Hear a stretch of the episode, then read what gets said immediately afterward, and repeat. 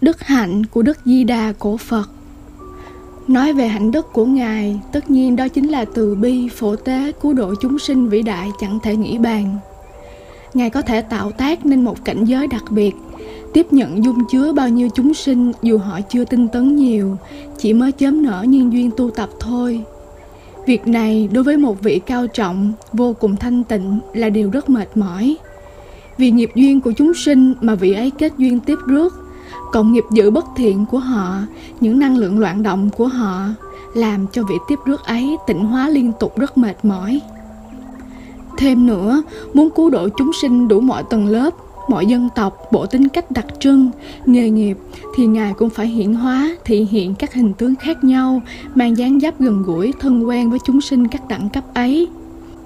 Từ đó mới có thể mượn duyên cớ phù hợp mà thuyết giảng, dẫn dắt hóa độ cho chúng sinh được hướng đức tin về Ngài, tín tâm và thiện lành một cách rõ ràng cụ thể.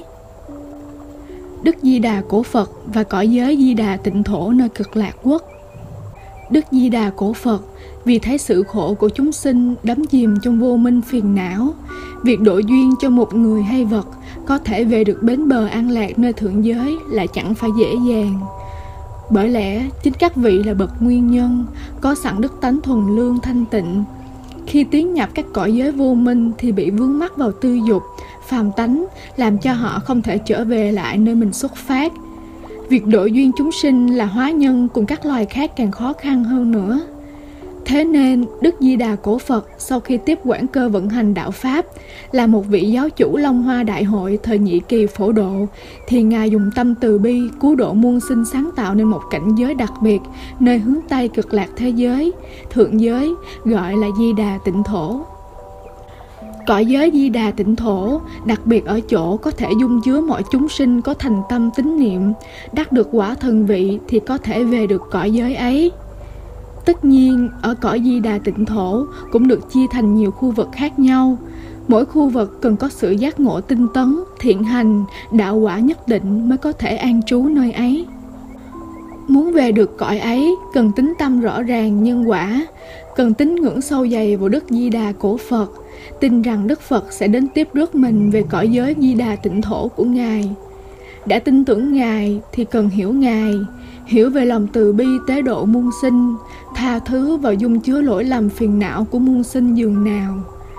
Thế nên, người nói có tín tâm nơi Đức Di Đà không phải là đặt tôn danh Ngài nơi cửa miệng rồi mãi niệm lăm răm Nam Mô a Di Đà Phật, mà chẳng thật lòng tu dưỡng, chẳng thật lòng học tập và thực hành theo hạnh nguyện của Ngài.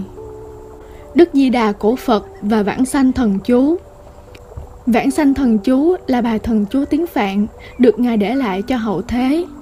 Bài thần chú này có diệu dụng giúp cho linh hồn người đã khuất được hồi hướng về những điều thiện lành, kết duyên với chư vị thiện lương mà chuyển sinh thành các dạng tồn tại an lạc.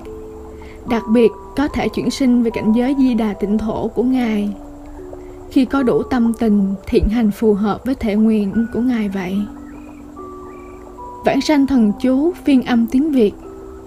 Nam mô a di đa bà dạ, đa tha dạ đa dạ, đa điệt dạ tha, a di rị đô bà tỳ, a di rị đa tất đam bà tỳ, a di rị đa tỳ ca lan đế, a di rị đa tỳ ca lan đa, già di nị, già già na, chỉ đa ca lệ ta bà ha.